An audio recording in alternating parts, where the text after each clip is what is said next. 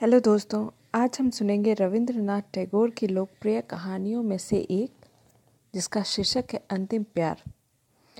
Art school के professor Manmohan बाबू घर में बैठे हुए दोस्तों के साथ मनोरंजन कर रहे थे। ठीक उसी वक्त योगेश बाबू कमरे में घुसे।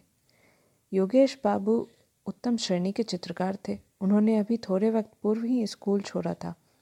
उन्हें देखकर एक आदमी ने कहा, योगेश बाबू, नरेंद्र क्या कहता है, आपने सुना क्या? उसके बारे में कुछ? योगेश बाबू ने आराम कुर्सी पर बैठकर पहले तो एक लंबी सांस ली, उसके पश्चात बोले, क्या कहता है वह? नरेंद्र कहता है, बंग प्रांत में उसकी कोटि का कोई भी चित्रकार इस समय नहीं है।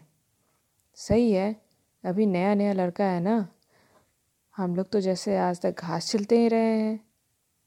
झुंझलाकर योगेश बाबू ने कहा, जो लड़का बातें कर रहा था, उसने कहा सिर्फ़ यही नहीं, नरेंद्र आपको भी सम्मान की नज़र से नहीं देखता।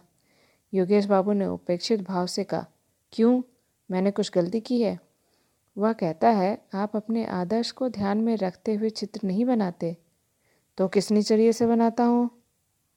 केवल रुपयों के लिए, योगेश ने एक नेत्र बंद करके कहा। बेकार, ये सब बेकार की बातें हैं।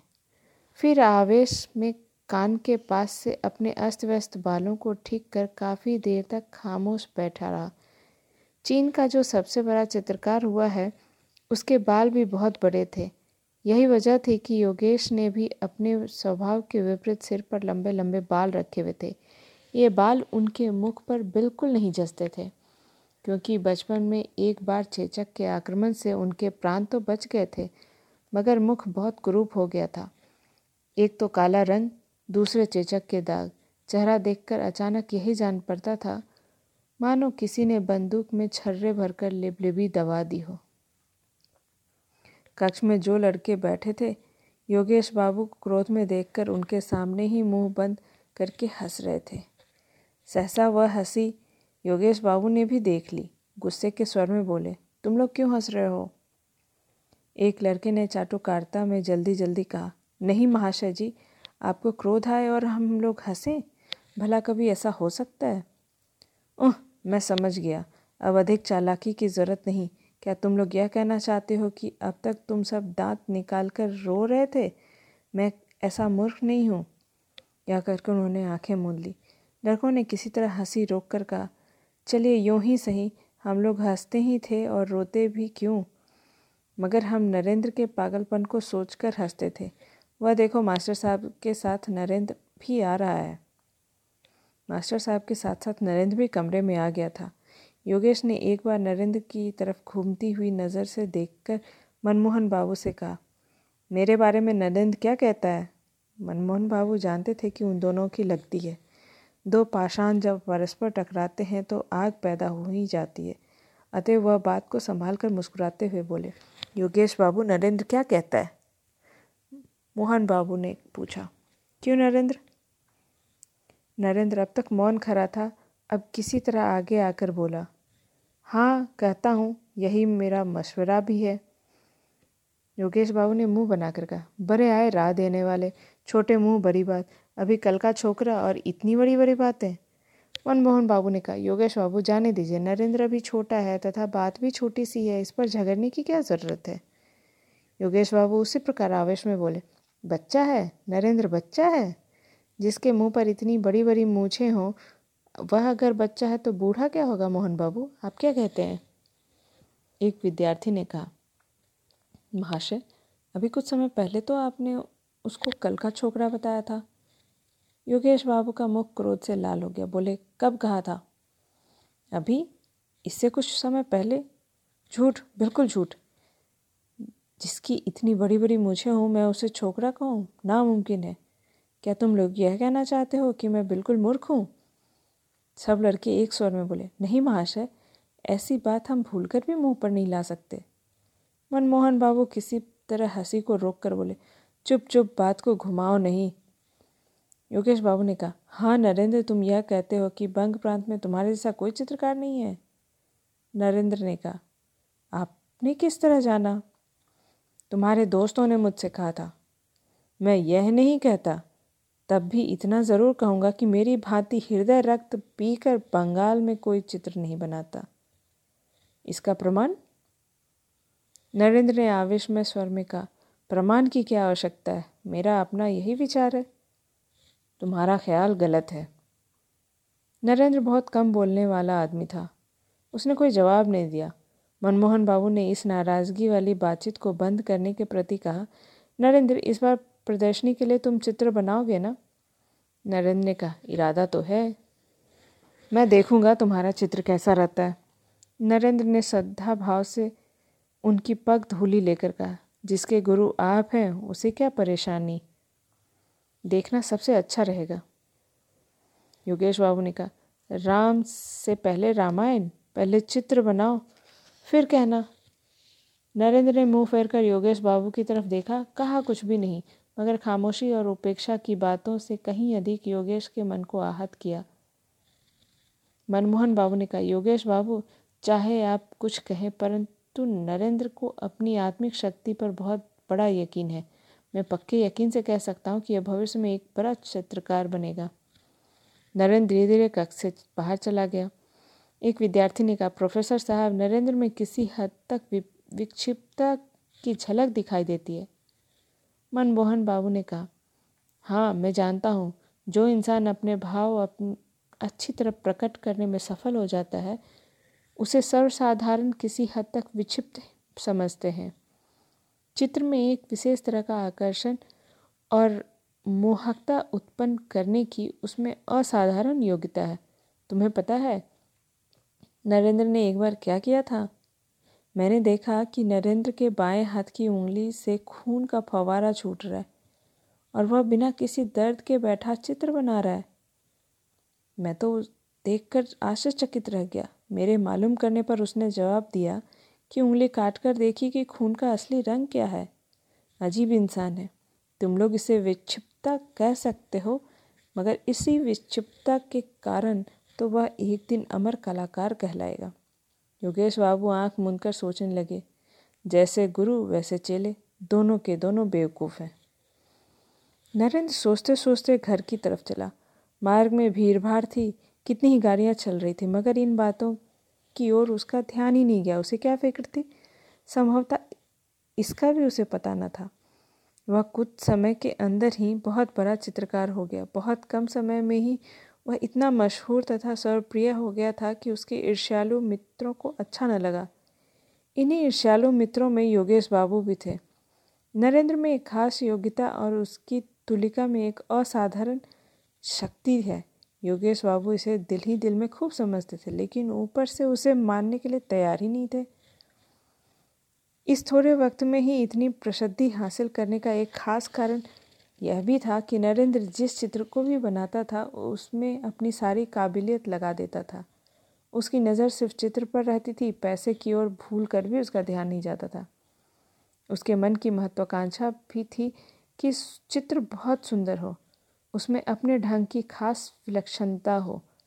मूल्य चाहे कम मिले या अधिक, वह अपने विचार और भावनाओं की मधुर रूपरेखाएँ अपने चित्र में देखता था। जिस वक्त चित्र चित्रित करने बैठता तो चारों तरफ़ फैली हुई असीम प्रकृति और उसकी सारी रूपरेखाएँ हृदय पट से गुम्फित कर देता। इतना ही नहीं, वह अपने वजूद से भी विस्मृत हो जाता। वह उस वक्त पागलों की भांति दिखाई पड़ता और अपने प्राण तक न्यौछावर कर देने से भी संभवतः उसको कोई हिचक न होती।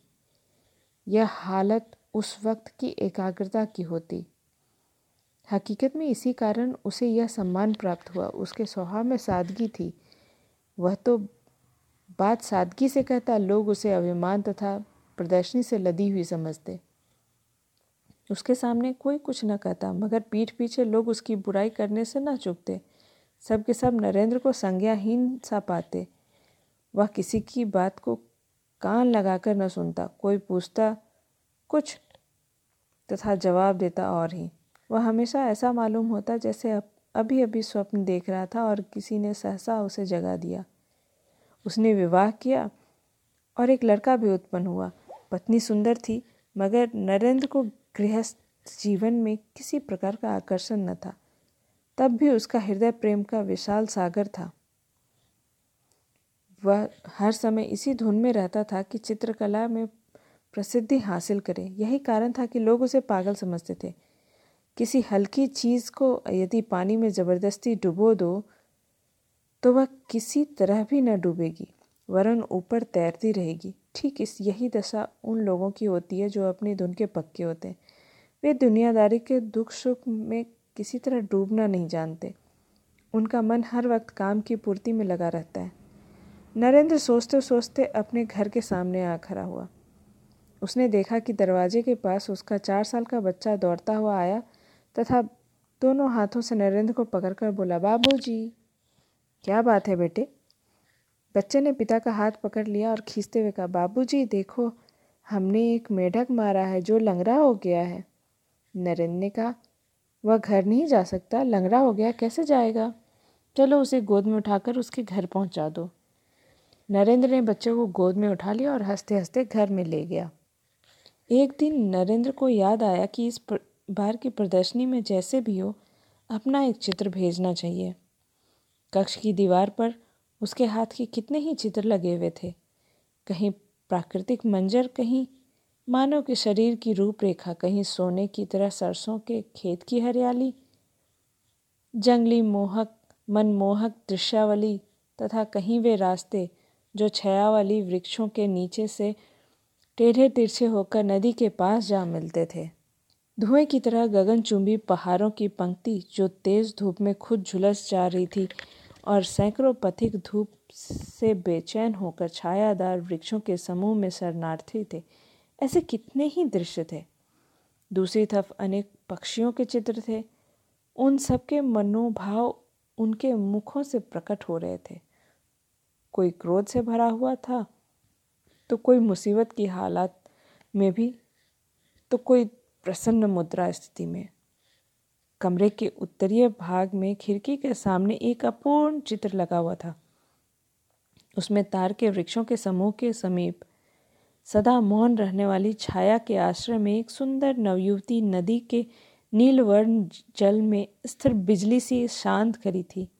उसके होठों और मुख की रेखाओं में चित्रकार ने मन की पीड़ा अंकित की थी। ऐसा मालूम होता था मानो चित्र बोलना चाहता है, मगर यौवन अभी उसके बदन में पूरी तरह प्रस्फुटित नहीं हुआ है। इन सब चित्रों में चित्रकार के कई दिनों की आशा तथा निराशा मिली हुई थी। मगर आज उन चित्रों की रेखाओं और रंगों ने उसे अपनी ओर आकर्षित न किया। उसके मन में बार बार यही विचार आने लगे कि इतने दिनों में उसने केवल बच्चों का खेल किया सिर्फ़ कागज़ के टुकड़ों पर रंग पोता है। इतने दिनों से उसने जो कुछ रेखाएँ कागज़ पर खींची थी, वे सब उसके मन को अपनी ओर आकर्षित न कर सकी, क्योंकि उसके विचार पहले की अपेक्षा बहुत उच्च थे।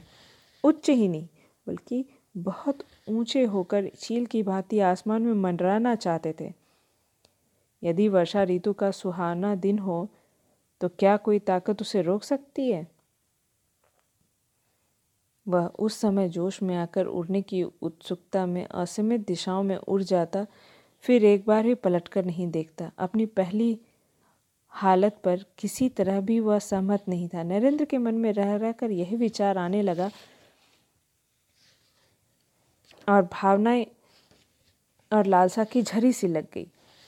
उसने निश्चय कर लिया कि इस बार ऐसा चित्र बनाएगा जिससे उसका नाम अमर हो जाएगा। वह वास्तविकता को सबके मन में बिठा देना चाहता था कि उसकी अनुभूति बचपन की अनुभूति नहीं है। मेज पर सिर रखकर नरेंद्र विचारों का ताना बाना बुनने लगा। वह क्या बनाएगा? किस विषय पर बनाएगा? मन पर आघात होने से साधारण असर पड़ता है। भावनाओं के कितने ही पूर्ण और अपूर्ण चित्र उसकी निगाहों के सामने से सिनेमा चित्र की तरह चलते गए। लेकिन किसी ने भी दम भर के प्रति उसके ध्यान को अपनी ओर आकर्षित न किया। सोचते सोचते शाम अंधियारे में शंख की मधुर ध्वनि ने उसको मस्त कर देने वाला गाना सुनाया। इस स्वर लहरी से नरेंद्र चौंक कर उठ खड़ा हुआ। तत्पश्चात उसी अंधकार में वह चिंतन मुद्रा में कमरे के अंदर पागलों की तरह टहलने लगा, लेकिन सब बेकार। महान प्रयत्न करने के बाद भी कोई विचार न सूझा। रात बहुत हो चुकी थी। अमावस्या की अंधेरी में आसमान परलोक की भांति धुंधला प्रतीत हो रहा था।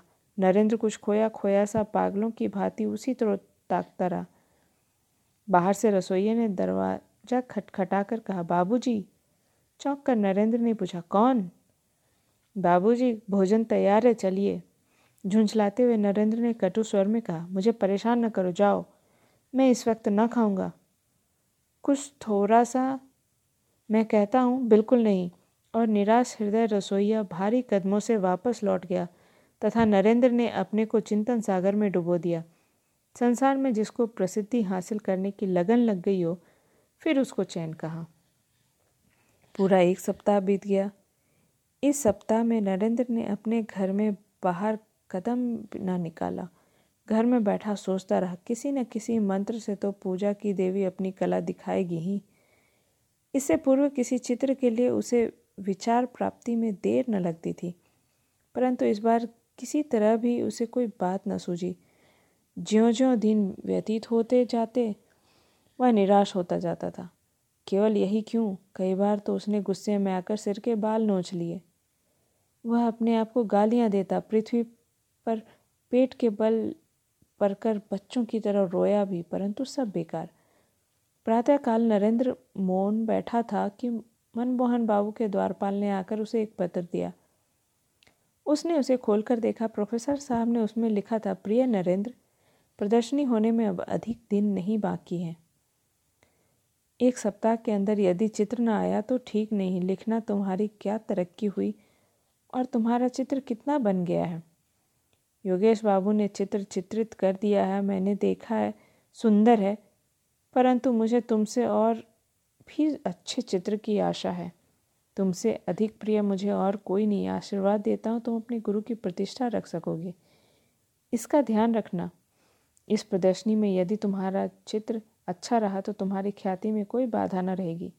तुम्हारी मेहनत सफल हो, यही मेरी दुआ है। पत्र पढ़कर नरेंद्र और भी बेचैन हो गया। केवल एक सप्ताह शेष है और अभी तक उसके मस्तिष्क में चित्र के विषय में कोई विचार नहीं आया। खेद है, अब वो क्या करेगा? उसे अपने आत्मबल पर बहुत यकीन था, पर इस समय यह विश्वास भी जाता रहा। क्या इसी तुच्छ शक्ति पर वह दस व्यक्तियों में सिर उठाए फिरता रहा है? उसने सोचा था, अमर कलाकार बन जाऊँगा।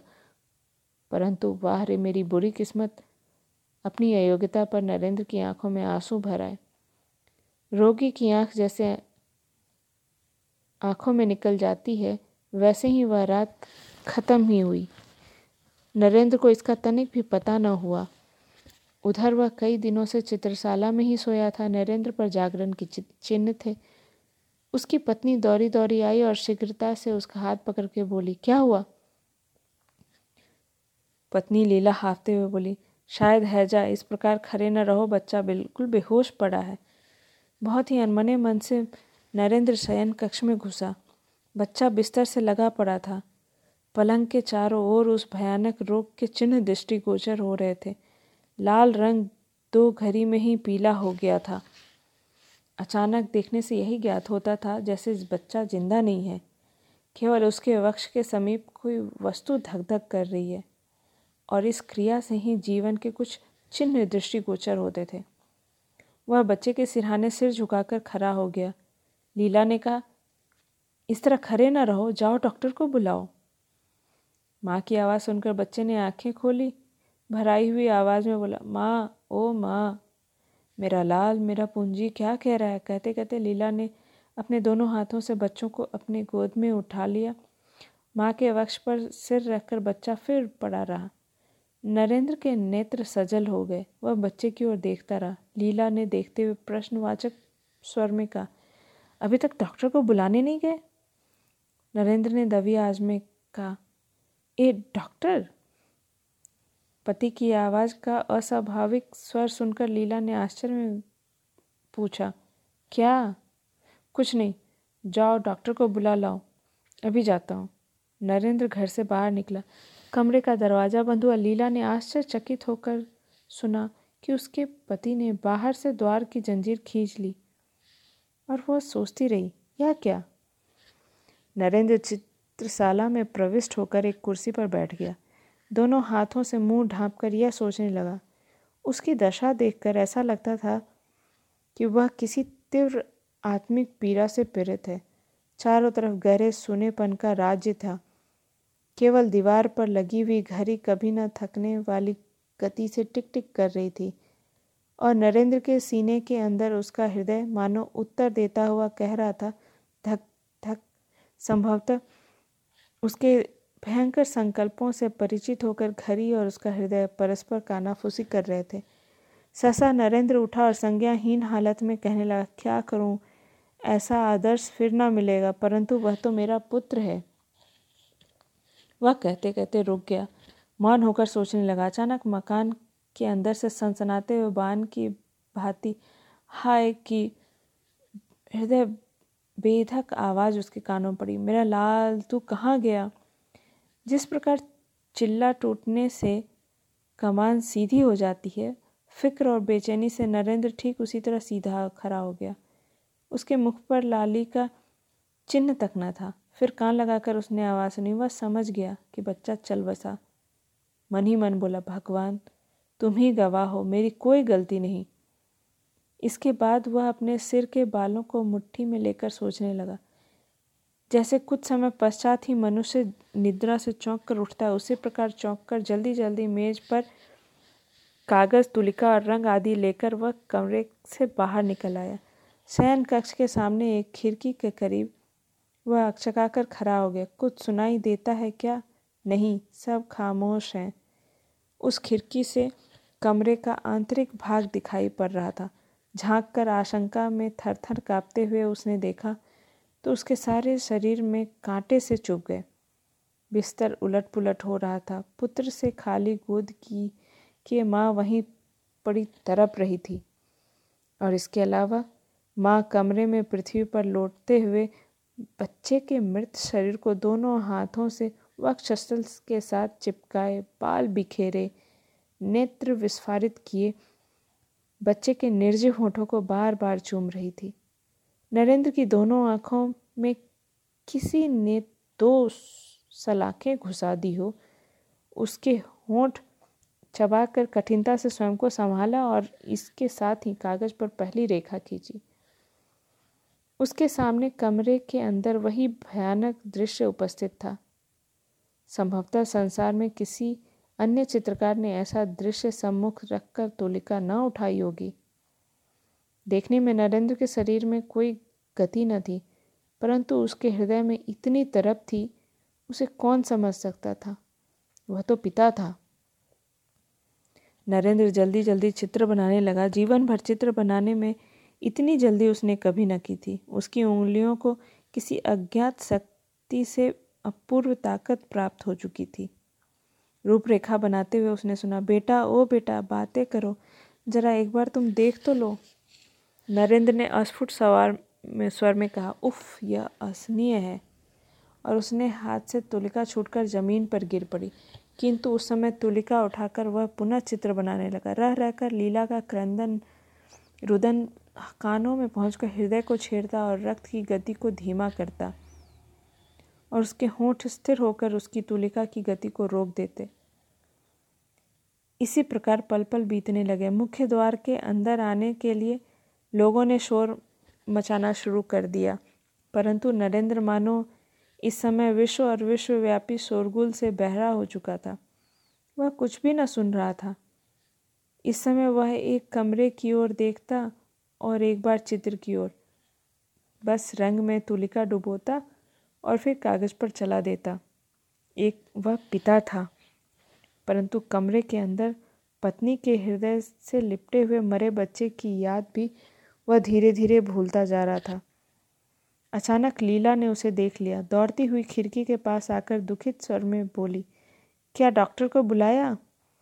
जरा एक बार आकर देख तो लेते कि मेरा लाल जीवित है या नहीं। या क्या, चित्र बना रहे हो? चौंक कर नरेंद्र ने लीला की तरफ़ देखा। वह लड़खड़ा कर गिर रही थी। बाहर से द्वार खटखटाने और बार बार चिल्लाने पर भी जब कपाट न खुले तो रसोईया और नौकर दोनों डर गए। वे अपना काम खत्म करके प्रायः संध्या समय घर चले जाते थे और प्रातःकाल काम करने आ जाते थे। रोज़ाना लीला नरेंद्र दोनों में से कोई न कोई द्वार खोल देता था। आज चिल्लाने और खटखटाने पर भी द्वार न खुला। इधर रह रह कर लीला की रोने की आवाज़ भी कानों में आ रही थी। उन लोगों ने मोहल्ले के कुछ आदमियों को बुलाया। आखिर में सबने सलाह करके द्वार तोड़ दिया। सब आश्चर्यचकित होकर मकान में घुसे। जीने से चढ़कर देखा कि दीवार का सहारा लिए दोनों हाथ जांघाओं पर रखे नरेंद्र सिर झुकाए बैठा है। उनके पैरों की आहट से नरेंद्र ने चौंक कर मुँह उठाया। उसकी आँखें खून की तरह लाल थी। थोड़ी देर पश्चात वह ठहाका मारकर हंसने लगा और सामने लगे चित्र की ओर उंगली दिखाकर बोला, डॉक्टर डॉक्टर, मैं अमर हो गया। दिन बीतते गए, प्रदर्शनी आरंभ हो गई। प्रदर्शनी में देखने की जितनी चीज़ें थी, परंतु दर्शक एक ही चित्र पर झुक पड़ते थे। चित्र छोटा था और अधूरा भी। उसका नाम था अंतिम प्यार। चित्र में चित्रित किया हुआ था एक माँ बच्चे का मृत शरीर हृदय से लगाए, अपने दिल के टुकड़े के चंदा से मुँह को बार बार चूम रही थी। शोक और चिंता में डूबी हुई माँ के मुख, नेत्र और शरीर में चित्रकार की तुलिका ने ऐसा सूक्ष्म और दर्दनाक चित्र चित्रित किया था, जो देखता उसी की आँखों से आँसू निकल पड़ते। चित्र की रेखाओं में इतनी ज़्यादा सूक्ष्मता से दर्द भरा जा सकता है। यह बात इससे पहले किसी के ध्यान में ना आई थी। इस दर्शक समूह में कितने ही चित्रकार थे, उनमें से एक ने कहा देखिए योगेश बाबू, आप क्या कहते हैं? योगेश बाबू उस समय मौन धारण किए चित्र की ओर देख रहे थे। सहसा प्रश्न सुनकर एक आँख बंद करके बोले, यदि मुझे पहले मालूम होता तो मैं नरेंद्र को अपना उस्ताद बनाता। दर्शकों ने धन्यवाद साधुवाद और वाह वाह की झड़ी लगा दी। परंतु किसी को भी मालूम ना हुआ कि उस सज्जन व्यक्ति की कीमत क्या है, जिसने इस चित्र को बनाया है। किस प्रकार चित्रकार ने स्वयं की धूली, स्वयं को धूली में मिलाकर खून से इस चित्र को रंगा है, उसकी यह हालत किसी को मालूम न हो सकी थी। धन्यवाद।